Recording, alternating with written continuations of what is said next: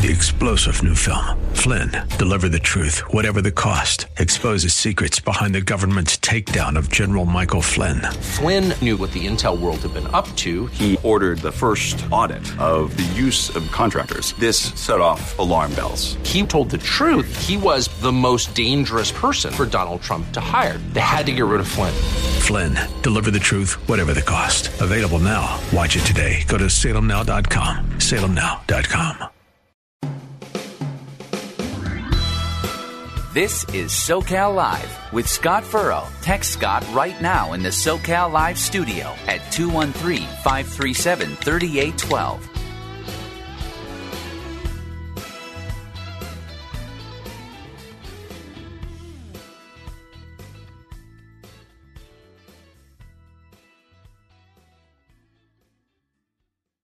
Good afternoon, ladies and gentlemen. Welcome back to hour two of Southern California Live. I'm Pastor Scott Furrow. Good to be with you today, as we are each and every day from three to five right here on this station. And you can always get our podcast too. Just go to radio station website or go to Spotify and search for Southern California Live, and you'll find it on there. Click subscribe, and then you never miss a show. How about that? Uh, the number is 888-528-2557 if you want to join our conversation. And uh, for those of you who are at Ask a Jew, Ask a Gentile, our event last night with Dennis Prager and Eric Metaxas, thank you for going. It was great to meet uh, some of you who um, um, listen to the show, and some of you I've talked to on the phone before. A lot of you are just listeners, and it was great to connect with some of you. And uh, 1,100 people there, so we didn't get to. If I didn't get to meet you, sorry about that. But there'll be some other things in different times, and I really appreciate you coming to that, and uh, appreciate your feedback and other stuff. I got some thoughts about. it. I didn't get to it last hour. Maybe I will. Maybe I won't this hour. Uh, as I as I just sort of process uh, some different things. Um, one of the things that we do on our show is we pay attention to the news, and I don't want to miss a important subject that's going on right now. It's the one year anniversary of the war in Ukraine, and you know it is it's unexpected that. Um, it was unexpected a year ago that this war was going to last more than a couple of weeks. People just thought, well, uh, you know, what's going to happen is the Russians are just going to march into Ukraine and take it over. And I think that's what the Russians thought too. I think most of the world thought. If you remember, uh, President Biden is over there with uh, Vladimir Zelensky in Kiev. It's one of the things I learned in this war is that it's not Kyiv, it's Kiev, technically, I guess. So, see, we all learn different things. And um, the president was over there, and here's some of what he had to say. Nearly one year ago, I spoke at the Royal Castle here in Warsaw, just weeks after Vladimir Putin had unleashed his murderous assault on Ukraine the largest land war in Europe since World War II had begun. And the principles that have been the cornerstone of peace, prosperity, and stability on this planet for more than 75 years were at risk of being shattered. One year ago, the world was bracing for the fall of Kiev. Well, I just come from a visit to Kiev, and I can report Kiev stands strong. Kiev stands proud. It stands tall. And most important, it stands free. That was President Biden in Poland, actually. He was in Kiev uh, this weekend. There's this thing, I don't want to get into it really, but do you believe he goes over there? And uh, I think it's great that he went over there, by the way. We're committed there. He's there, got on the plane, he went over there. I think one of the greatest things that Trump did it and Obama did it and Bush did it in the middle of wars or other foreign things. In the middle of the night, flew Air Force One and landed there. They all have interesting stories about that. And I was watching the Bush one the other day, how they snuck out. His was like the first. He actually landed in Iraq for Thanksgiving in 2003. Um, and that was a huge thing to do. And that war had started to go badly and it was important uh, for him to do that. I think if uh, where we are, it's good that the president went over there. Uh, but there's a scene where he's walking out of some building with Zelensky, and suddenly the air raid sirens go off. And all this media is all about is aren't they brave? The air raid sirens are going off, and they're just uh, they just kept up the pace. And I'm thinking, I, and I'm sorry that I'm cynical about this. If the air raid side saw, you know sound was really going off, maybe there's more to the video, right? Maybe there's more to the story, but I don't think that the president of the United States and his security team are just going to ignore it. I don't think so. People think that was staged. There hadn't been any, and I don't think any bombs went off anywhere, right? Uh, maybe I'm wrong about that. It's just the weirdest thing. But, uh, and you know that's a, another subject. Those things going on. But other than that, though, okay. So he's over there, and you know it is. There's some surprising things, and this is important though because where we're at today, it's not where anybody I think expected a year ago, but it's probably more and more dangerous. I'm I'm concerned uh, I think that you have to stop tyrants from taking over land. I think that's absolutely something you have to do. I think we've learned that through history. You know, we let we let Putin take Crimea, that part of Ukraine, in 2014. We didn't do anything, and he's now taking the whole country. And if we do nothing, or if we fail, you know, what's next? That's that's history. That's something that always always happens.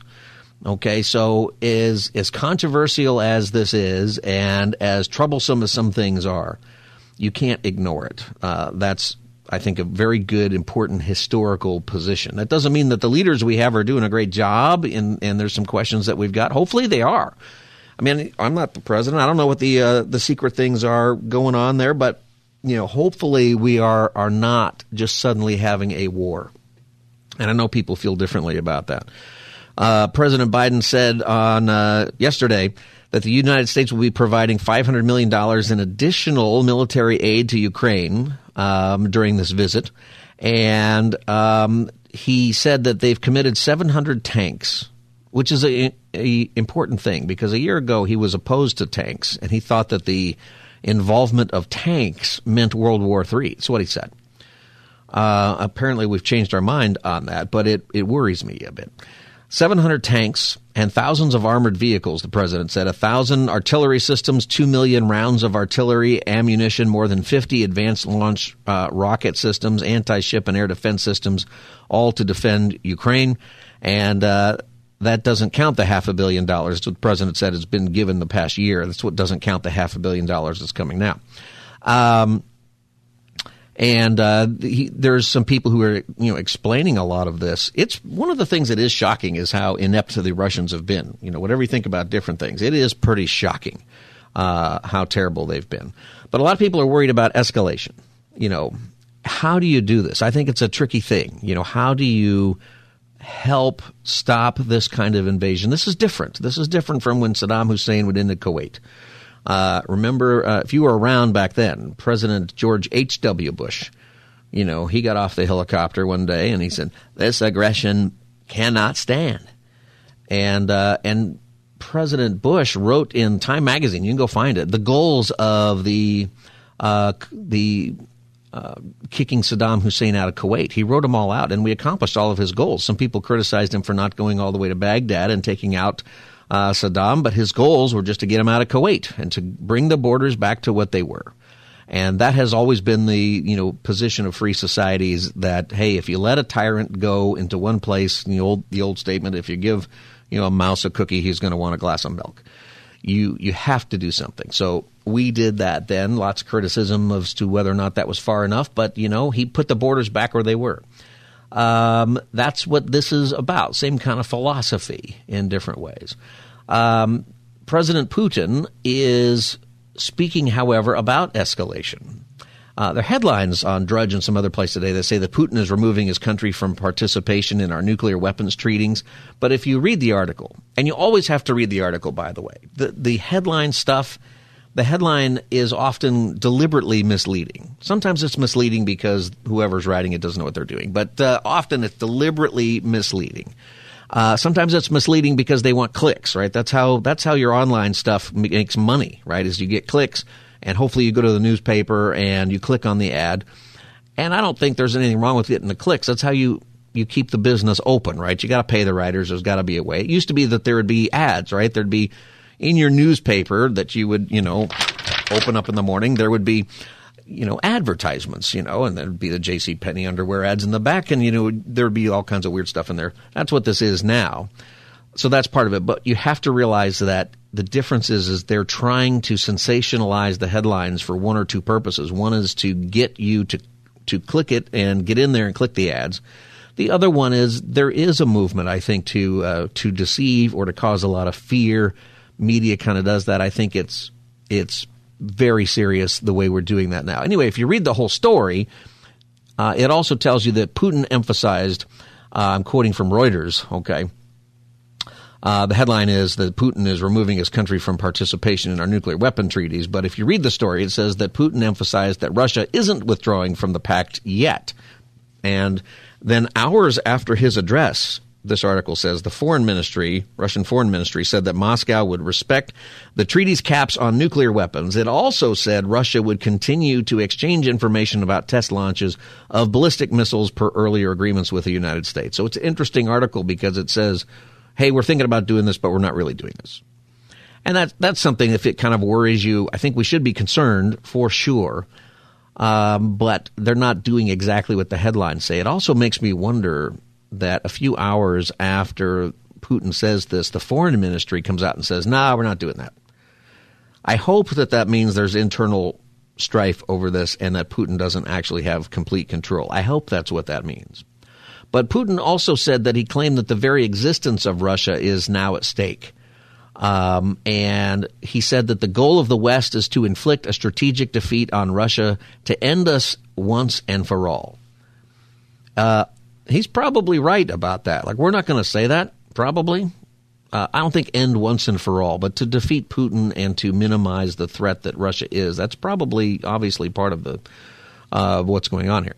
But then he said we're going to react accordingly because we are talking about the existence of our country. And Moscow's historic nuclear doctrine clearly states that their forces can use nuclear weapons when the country's, quote, very existence is at risk. So the uh, President Biden knows this, uh, probably, or somebody around him knows this and says, you better address this. And so he gave us, he gave the Russian people the typical "we're not at war with you" speech. He also said this today or yesterday in Poland. So tonight, I speak once more to the people of Russia. The United States and the nations of Europe do not seek to control or destroy Russia. The West was not plotting to attack Russia, as Putin said today. And millions of Russian citizens who only want to live in peace with their neighbors are not the enemy. This war is never a necessity. It's a tragedy. President Putin chose this war. Every day the war continues is his choice. He could end the war with a word. It's simple. If Russia stopped invading Ukraine, it would end the war. If Ukraine stopped defending itself against Russia, it would be the end of Ukraine. All right, that was President Biden trying to explain to the Russian people, who I don't know how much access they actually have to what he says, um, that we're not at war with them. That's something typical, right? I think that we've seen um, former presidents, uh, particularly um, Obama and Bush, uh, send messages to uh, countries that we're bombing. Hey, we're not really bombing you. We kind of really are bombing you, though. That's the hard part if you're a civilian. But um, we're at war with whatever your leaders are doing. Uh, and I think that's necessary for him to do that. But what is troubling me and what we need to be praying about is the escalation, not just for us, but for our allies. And the big question is this is at what point are we actually at war with Russia? You know, that is a big question that, you know, I feel like we need to have some clarity on. Are we at war with China right now? I know that probably we shot down people's Mickey Mouse balloons, you know, three of the four, but one of them definitely was a Chinese spy balloon. And by the way, there's a there's a video of that spy balloon going around social media, and uh, that shows these cameras on the bottom of it spinning around. They look like security cameras at the Walmart, you know, and they're spinning. That's a fake video, by the way. I don't know why people are like, look at these cameras. Nah, there's cameras on there if you get the regular, the real video, but the one that, that has the cameras moving around, that's not for real. Um, but the balloon was real, and I don't really doubt that it's. Uh, well, we know it was Chinese. Chinese admitted it was their balloon. They just deny it's a uh, spy balloon. But if you look at it, it's a spy balloon. Uh, I think we're that's true. Are we at war with China? Is it a cold war with China? Uh, how do we define this? And what's happening with Russia? Because the thought is, if we're giving all this armament, all these tanks, all of this weaponry of different kinds. At, at, some point, aren't you actually at war? It's called a proxy war, right? You're you're not sending your people in, but you're sending in all of your armaments uh, that otherwise Ukrainians wouldn't have, and other countries are are doing the same. And so this is growing. People are getting more and more concerned. Representative Andy Biggs had this to say about this today. The Ukraine offering another $500 million is a huge, huge problem. We've been fighting essentially a Cold War with China now for, for uh, several years. But now uh, we are in a full on proxy war with Russia, and it's going to take uh, great diplomacy to try to ratchet this thing down. And who's going are, are you uh, you're listening to Southern California Live. I'm Scott Furrow, your host. You can join our conversation by calling 888-528-2557. That was Andy Biggs saying, hey, we're in a proxy war. So we have a congressperson who is just saying it. Certainly the, the Russians hear that. They know this already. It's not like news to them. Um, and Ron DeSantis, Florida governor, who is probably running for president, had this to say about the situation also. They have effectively a blank check policy with no clear strategic objective identified. And um, these things can, can escalate, and I don't think it's in our interest to be getting into proxy war with China getting involved uh, over things like the borderlands or, or over Crimea. So I think it would behoove them to identify what is the strategic objective that they're trying to, to achieve. Uh, but just saying it's an open-ended blank check, uh, that is not acceptable. That is uh, Ron DeSantis. That's kind of where I'm at. Is I'm I'm not against the idea that we have to stop Putin from going in to any other country. Um, but the blank check is is a lot of money, especially when we're thinking about disasters in our own country. You know, what about the problems? Here's a question I've got, and all of it's debt, by the way. Like it's not money we have, right? It's money we're printing. Uh, that's that's a that's one of the bigger problems that we've got here. Okay, did you know this? I didn't. I was curious about the remember the water problem in Flint where people are getting lead poisoning. I wondered if that's fixed. And just this week or last week, actually, six days ago, um, they're complaining in Flint that it's not. And Melissa Mays, who's with a group called Flint Rising, who's talking about replacing these water pipes there that were poisoning people, she said today is day number 3,218 since our water was switched in by Flint by the city and the state of Michigan. Since then, the city, the state of Michigan, and federal government have failed us. And they're complaining right now that this isn't getting done. And this crosses my mind when we we're spending hundreds of million dollars overseas. You know, in principle, you know, you want to stop a nuclear war. What good is your water supply if there's nuclear bombs dropping? You know, or we're going into World War III. I get it, but there needs to be a better explanation. And I don't understand why it's it's hard to do that. I understand federalism, I understand states' rights, but why doesn't the federal government just go in and fix that problem financially? Uh, I feel like taxpayers would be behind that. Um, and it's a very interesting, interesting thing that we do. Um, and I want to say this too, by the way. Putin, this comes up once in a while. Putin is not a uh, a Christian defender he's not a defender of the church. I hear once in a while a Christian say this, and and one of the things Putin had to say was that uh, the West is threatening us because of their their gender ideology. Basically, is what he's saying, and he's saying, you know, you can't have you you're destroying the family with that. The thing is, is that Putin's correct about that uh, that this is something that is, is bad for Russia. That if if the West exports this philosophy, it's bad for Russia because Russia is dying because people aren't having babies. Russia is dying because uh, there's there's the birth rate is declined, uh, declined tremendously, and really probably the reason that he's going into Ukraine and why he might go into other places is because they need more people they need some some better land. You know, a lot of Russia is Siberia, and a lot of eastern Russia is just open space. And what do you do with it? I read a book. Uh, it was by Mark Steyn. You know who that guy is? He's a conservative commentator. It's called uh, America Alone. It's an old book. I think it came out in 2008, maybe. But it's prophetic as far as what's happening in the world today. It's very, very interesting. And he talks a lot about the birth rates around the world. And it just points out that Russia is a country, he predicts this, by the way, that this kind of thing is going to happen because Russia is dying simply because their people aren't having babies. And so one of the things that is a threat to Russian society is any breakdown of the family. Now, to be honest, a big part of the breakdown of the family is the, the Russian way of governance, right? You get to a point where you don't want to bring kids into that world and, you know, uh, but in Russia, they send you home four days a year, by the way, to go home and make babies. Did you know that? You get four baby making days off when you work in Russia by order of Putin.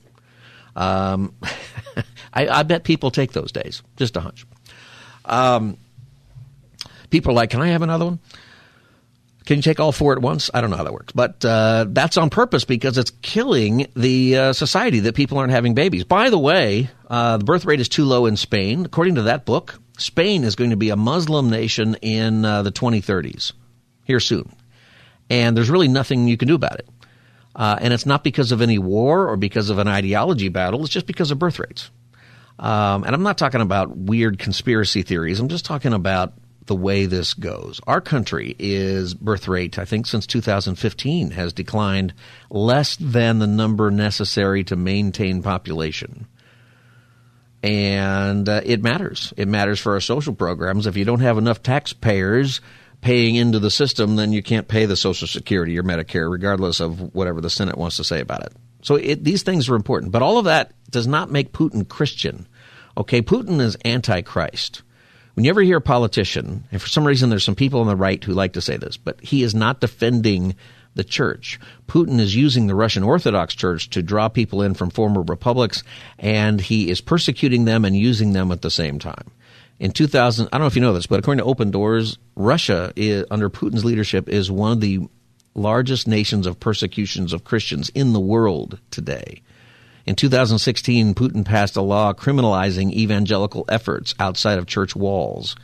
All right. He, in 2019, Baptist pastors were arrested for uh, illegal missionary activity. And as Putin has gone into Ukraine right now, he has put in new laws that are called anti missionary laws. And Ukraine was the largest missionary, Christian evangelical missionary sending country in all of Europe until this invasion. Did you know that? Putin is destroying that. And yeah, it's true. Putin's not woke, but he murders people who speak out against him. That's what he does. He's opposed to public expressions of faith, even from his own Orthodox Church. He's anti missionary and he targets all the Christian groups in Ukraine and in Russia. So do not think that he somehow is defending the faith. I just can't stand it when people say that. He is not at all. He's a bad guy. We need to pray. This is one of the reasons we need to pray for Biden. I just wanted you to remember that. It's not pray that Biden gets everything right not pray that Biden is successful if he's trying to pull off, you know, phony baloney air raid sirens as he's walking, you know, those kinds of things. Biden needs to make good decisions. He needs to make good decisions because the lives of everybody is at stake for this. That, and he's the one in charge. Nobody else is in charge. Some of you think somebody else is in charge. Okay, well, pray for that person. You know, whoever you think is in charge, pray for that person. But right now, pray for President Biden because he is the one making these these statements. And what's happened over the past year is uh, it's interesting, but I'm not sure that it's that good. I got to take a break. Uh, when we come back, I'll get your phone calls. The number is 888-528-2557. This is Southern California Live. I'm Scott Furrow. I will be back as the Tuesday edition continues. Stay tuned. This is SoCal Live with Scott Furrow on 99.5 KKLA. Join the conversation now by texting Scott in the SoCal Live studio at 213 537 3812. And to deliver much needed humanitarian assistance as well as food, water, medicine, shelter, and other aid to Ukrainians displaced by Russia's war, and provide aid for those seeking refuge in other countries from Ukraine. it's also going to help schools and hospitals open. It's going to allow pensions and social support to be paid to the Ukrainian people so they have something, something in their pocket. It's also going to provide critical resources to address food shortages around the globe. That was President Biden last April, actually, talking about aid that was going to Ukraine. And uh, here he's talking about paying pensions for Ukrainians who might lose their, their job and other stuff. And uh, it's a remarkable thing that uh, we're doing the things that we do when we are at a place where we're talking about the debt limit and the Treasury Secretary is talking about extraordinary measures. And basically, we're, we're selling investments in U.S. pension fund to Ukrainian pensions. Um, these are these are things that maybe they're necessary. Somebody's deciding that, but I feel like we, we really need a better laundry list of how it is that we're doing this. This is Southern California Live. I'm talking about the one year anniversary of the war in Ukraine. And uh, we may shift gears in a minute, but I want to get to your calls. The number is 888 528 2557. 888 528 2557. Bobby, welcome to Southern California Live. Hey, how you doing? Good, Bobby. Oh, I was calling in because earlier you said you were talking about birth rates and stuff. Yeah. And about that book. And I remember in the late 90s, early 2000s, I was at uh, Calvary Chapel Downey for a missions conference, and they had Pastor Chuck Missler speak on, he brought that up, and he was saying the way it was going that the only country that'd be left to be like Canadian or, or, or American or English would be Canada because they, their birth rate was so high, the way he projected the numbers. And he was saying like, all of Europe and all of England would be Muslim by this year, and like all of Russia and their military would be, you know, Muslim descent by this year, and that it was just like taking over everything. You know, it's uh, it's an interesting thing the the the birth rate conversation, and I want to be careful because there's some there's some conspiracy theories and things that people say. I think it's just the way the world works sometimes. Thank you, Bobby, for your call. Um, and it's just something that you know, I think where it really comes down to is what do we in the West believe about the family? Right? This is one of the things that is, I think, we're losing in our understanding of building a nation, building a, um, you know, in Western society a lot of conversation today is about you know decline of the West and are we declining? Well, the the birth rate question is is part of it, but part of that is because of, of families. There's fact you know there's movements with uh, some of the young people today about not having kids. Who was it? Was it Chelsea Handler, the comedian who put out this video on social media last week? Uh, bragging about the idea of not having any kids, and you know, it was supposed to be funny. This video, she's a woman. I I think she might be fifty years old, and she has the alarm go off late in the morning. She can sleep in. She can stay in her pajamas. She can drink her coffee. She can just sort of do it's all these things of having the freedom of not having kids, basically. And I think there's a lot of people in our culture opting for that. But there is a tremendous downside to that, just as far as building a, a country. The, the country changes, it can't support itself. Remember a few weeks ago, uh, Chuck Schumer talk, he was talking about the, the border. And he actually said it. We need people to come over the border because our birth rate is so low. That's what he said. And so part of the idea is is you've got to have enough people in the system who are paying taxes so that uh, you can continue uh, all of your social programs. Otherwise, you can't afford them. If we if we lose population, right? If you if you start to lose population, well, then there's not enough taxpayers to pay um, for older people in particular who receive an awful lot of our social benefits, social welfare, welfare with Social Security. You say, well, I paid into it. Well, you did pay into it, but you you paid into it a long time ago, and now people are paying into it for you, and you're getting paid what they're paying into it. But if there's a decline in, in taxpayers, then some generation is going to hear the word no when they go apply for it because the money's not there. Um, and you know, I think it has to do with the wealth that we have. Uh, it has to do with, uh, you know, a whole lot of dif- different things that come along with wealth and freedom. And that's why you have not just Muslim countries, but other countries where there isn't that kind of wealth and freedom. They have tons of kids, seven or eight kids. Now, we used to have that many kids in our country, but people were a lot poorer, and also medical care was such that uh, you might have had, you know, in the 1800s, you might have had seven or eight kids, but you'd be lucky if four of them survived. And, you know, there's something to that. Uh, and now, because of medical advances and other things, it is possible, you know, it's mostly likely that your kid is going to survive. And so there's just a lot of things that have changed regarding that. When we, we think about the, the world today, another thing that concerns me is not just that we're kind of moving towards these wars. Um, it worries me, you know, the idea of war with China and Russia at the same time. Uh, what are we going to do, you know, if that happens? Um, there is is part of what we were warned about, I think, with President Eisenhower. Talked about the industrial, what would you call it, the military industrial complex, uh, which in some way we have. Um, some interesting things happened this last week, and I don't want to miss this. Did you see the story? Uh, and it's about uh, the children's books that are being rewritten. Did you know about this? That the uh, how do you say his name? Roald Dahl. He's the guy who wrote uh, Willy Wonka. Uh, that book. They're changing the books that he wrote.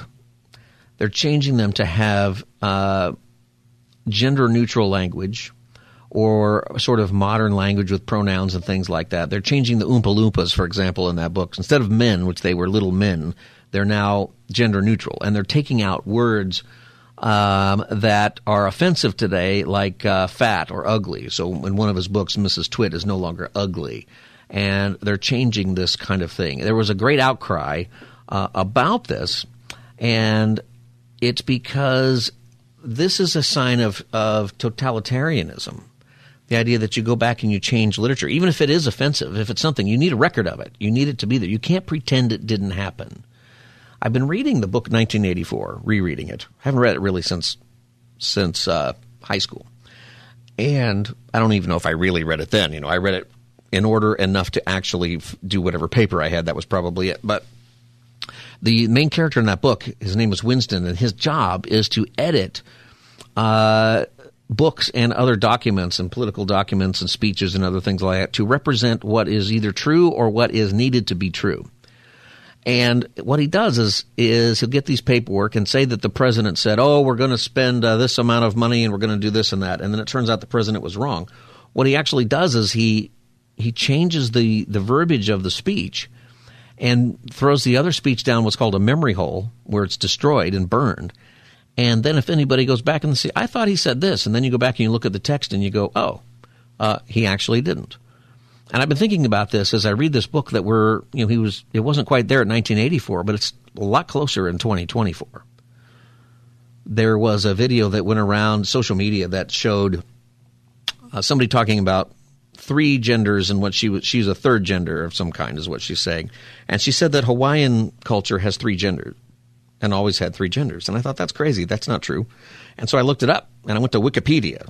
You know, Wikipedia is, it's an online encyclopedia but you can change it. You can log in yourself and change it if it's not accurate. And there's a there's a mechanism where you're supposed to cite things and where you get that and this and that. But people can go in and change it. And if no one's really correcting you, what happens is is you can go in, you can change a detail, and if nobody catches it over time, that detail will just survive, even though it might be wrong.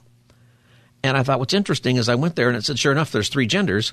But then I kept reading and it said that the third gender, the sort of other gender that's out there, the, the Hawaiian word, which I can't pronounce, it used to mean homosexual, is what it means. It's not a third gender. It just is the old word for homosexual. But now what it, people are changing it to mean third gender, which is offensive, by the way, to homosexuals. Whole nother topic.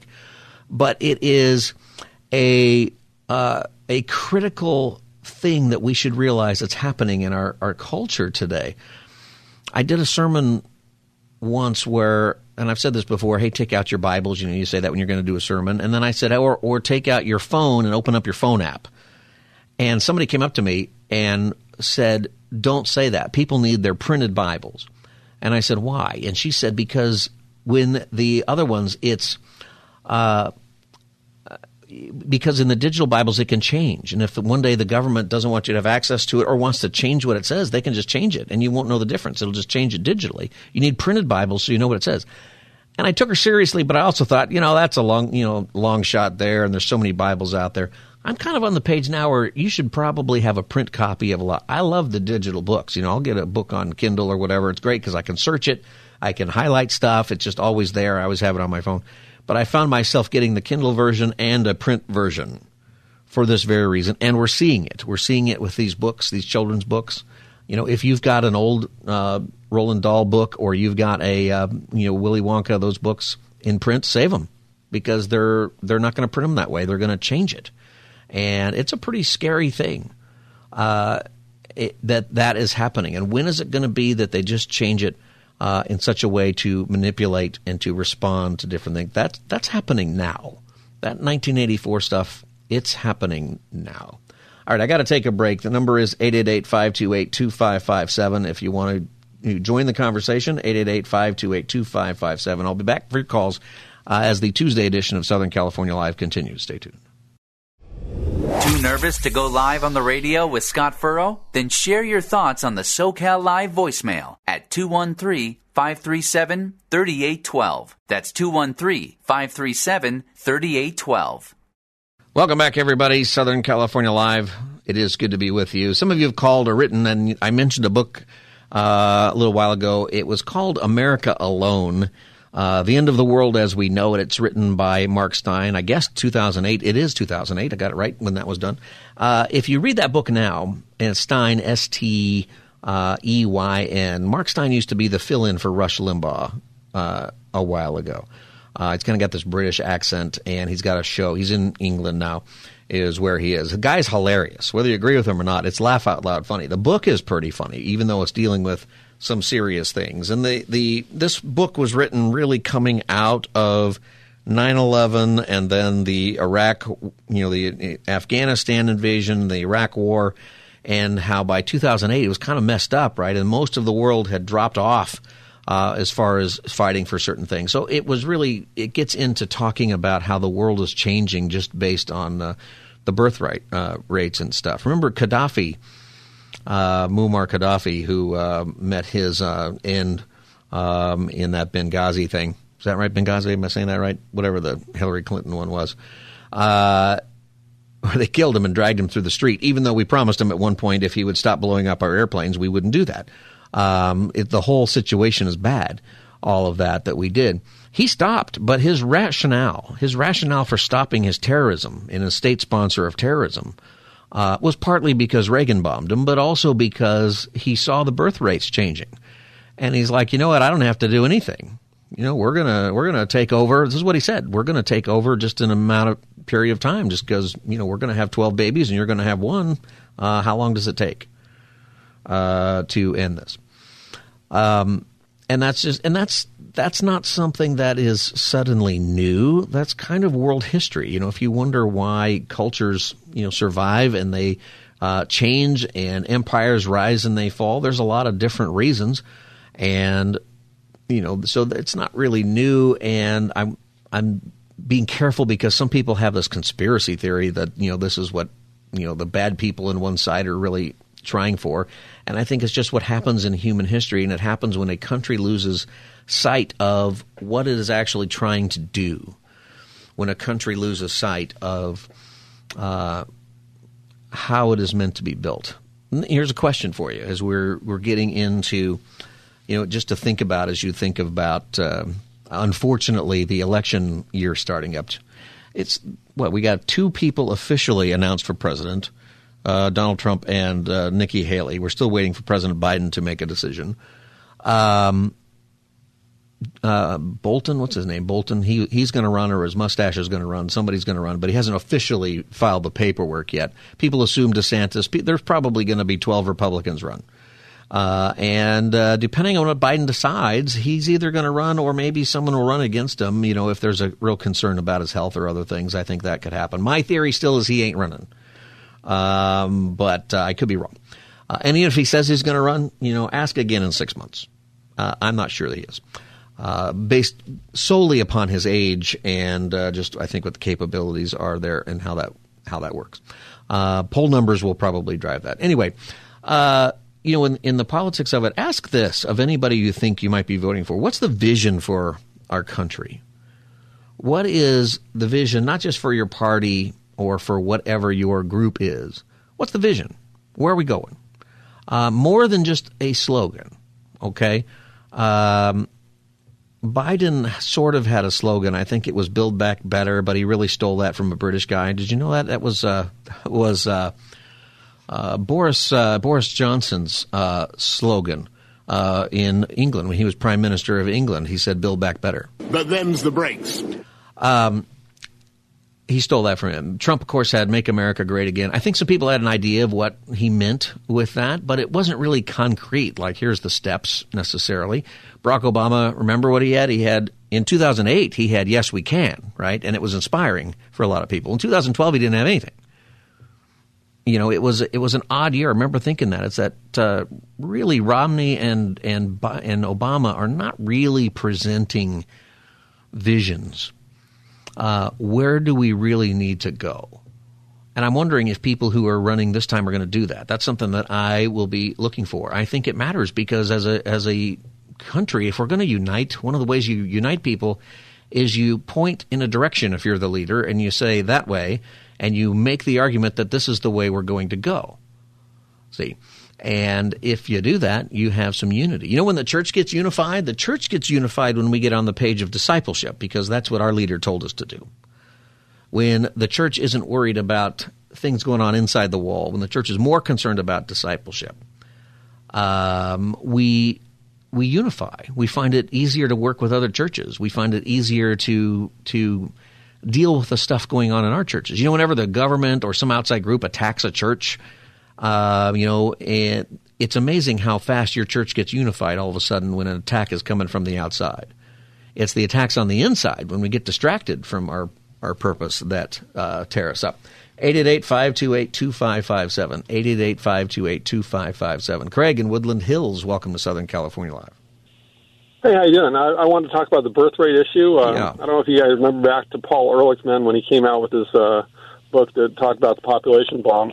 There was a guy right. who bet him that on every single one of the issues that he bought up bought up on the book that in ten years he would be wrong. He was wrong. It came out in the that came out in the '60s, right? And then uh, he predicted. I'm just catching some people up who may not realize. If I'm right, tell me if I'm right. In like 1968 or 69, he predicted that sometime in the 70s, I think that there would be hundreds of millions of people starving to death across the world, Western world, because there wouldn't be enough food because there's too many people. Correct. That was the main idea. But he had like 10 different ideas that he brought up in his book. And somebody, I forget the guy's name that bet him, bet him publicly that he would be wrong on every single issue. And at the end of the time frame, he was wrong on every single issue, and he's been wrong ever since. Whether it came out to arable land under production, whether it came out to the amount of food that we provided for people, he's been wrong ever since. Right. And that book uh, persuaded so many people that you know I can do it my way or the highway uh, people are bad, having babies are bad. Uh, and I think that contributed to part of the sexual revolution issues as far as uh, abortion. And if you think about the 60 million babies, babies have been aborted over that period of time, and their period of time of them to actually have babies and have people in our society, we would have no problem with our birth rate at this point if it wasn't for that issue alone. But those, that bad thinking has continued on, and they're still bringing up Paul Ehrlichman as being a prophet when every single one of his ideas has been proven wrong, and people still are sold these false lies or false beliefs, even when proven wrong. Same thing goes with communism. Communism presents one issue, but it's been proven wrong every single place it's been tried, and um, it's just it's just sad when our government, people, people in society don't actually deal with the truth when they've actually been presented with the truth. Well, and there's uh, other implications to all of that. I appreciate your call, Craig. And Ehrlichman was on 60 Minutes a few weeks ago talking about something again, and, and that's the point: is that he was wrong about everything before. Why we have him on here again? You know, part of that that thing part and the, the sexual revolution the idea that there's too many people did you know you can you can put every human being on earth right now and give them property something like a quarter of an acre in texas Everybody in the earth, 10 billion people or however many we have, they'd all fit in Texas and they could all have live on half an acre. Like you, they wouldn't really, you know, function, but that's there's a lot of open space. That's really the point. Uh, and what we have found is that over time, as things have changed, that that people are are able to adapt and people are able to come up with new technologies. How do we feed people? I mean, if you could provide for better electrical grid in some of our poorest countries of the world, you would very quickly be able to solve starvation and uh, and water problems. Um, refrigeration. You know, one of the reasons you're not hungry is you got stuff in your freezer. You got a refrigerator, so your food doesn't spoil in a few days. You solve that problem, and uh, things are working. Um, that's one of the controversies with a lot of the uh, climate change stuff. We don't hear it as much in our country, but in uh, Europe, in particular, with the climate change stuff, you know, a big part of it is that the idea is we're going to deprive Africa of of modernizing their electrical grid because, and then what happens though is those people aren't going to get fed, and that isn't going to work. Okay, in it's it's we're going to have to find a way to make clean energy in a way that's real and not imaginary. Those are the things that are that are going to work. Uh, the breakdown of the family is also a big part of this. That I think people don't realize how important that is to a nation. See, when God makes the family a husband and a wife. And there are, yes, there's a symbolic nature of that in Christ and the church, in the Old Testament, Israel and the Lord. Um, it matters and it's part of our testimony, but it's also how nations work. that if you have an intact family, if you have parents who are taking care of kids, uh, it matters. Uh, if you have parents who are taking care of kids and going through all of that, two parents, hus- male and female parents, uh, all the studies say that's better. And I know that lots of people listening, that hasn't been your experience because you've gotten divorced or you lost your spouse otherwise, or you, you had a baby uh, outside of wedlock, and good for you for keeping your, your baby and do the best you can as a single parent. I know all those issues are there. But the studies show that it's and your kid can do fine. There's there's hope if you invest in it, particularly if they know the Lord. You want to make sure they graduate. There's a lot of things there, but just statistically speaking, children are better off in a two parent home, mother and father. That's the way it works. Uh, Craig mentioned, and I got to sign off here in a second, but it made me think there was a, a book I want to remember. Uh, and it talked about abortion. This was a liberal book, actually. And the interesting thing is, it mentioned the 60,000 kids who have been aborted that most of the people who aborted their babies have a liberal politic. And the point of the book was that most children adopt the moral points of view of their parents, meaning that it's like 70% of something like that. So 70% of those kids aborted would have been pro choice kids to grow up, theoretically. Um, and uh, by them dying, the book actually made the point is that that's why Republicans get elected because Democrats killing off their future voters. Isn't that weird? That's just a weird way of thinking of it. But uh, and not having all those people, maybe that's why we're having population problems, right? Because they would be here, and we would be better off with Social Security and Medicare because there'd be a lot more taxpayers. There's so many things like that that that matter. Guys, be in prayer and uh, pray for our country. Pray for the people God put in your life. I gotta go. Scott Furrow. This is Southern California Live. We'll be back tomorrow from three to five. Have a great evening. God bless. Three star general Michael J. Flynn, head of the Pentagon Intelligence Agency, knew all the government's dirty secrets. He was one of the most respected generals in the military. Flynn knew what the intel world had been up to, he understood its funding. He ordered the first audit of the use of contractors. This set off alarm bells. The explosive new documentary, Flynn, Deliver the Truth, Whatever the Cost, uncovers the facts behind this scandal. Flynn told the truth. He was the most dangerous person for Donald Trump to hire. I find out the worst enemy that I'm going to face in my life is right here in America. They took my assessment and they wanted me to change it. And I was like, I'm not changing it. They had to get rid of Flynn. With in depth interviews, archival footage, and never before seen personal records of the man behind the headlines. I just felt like I was drowning. Flynn, deliver the truth, whatever the cost. Available now. Watch it today. Go to salemnow.com. Salemnow.com.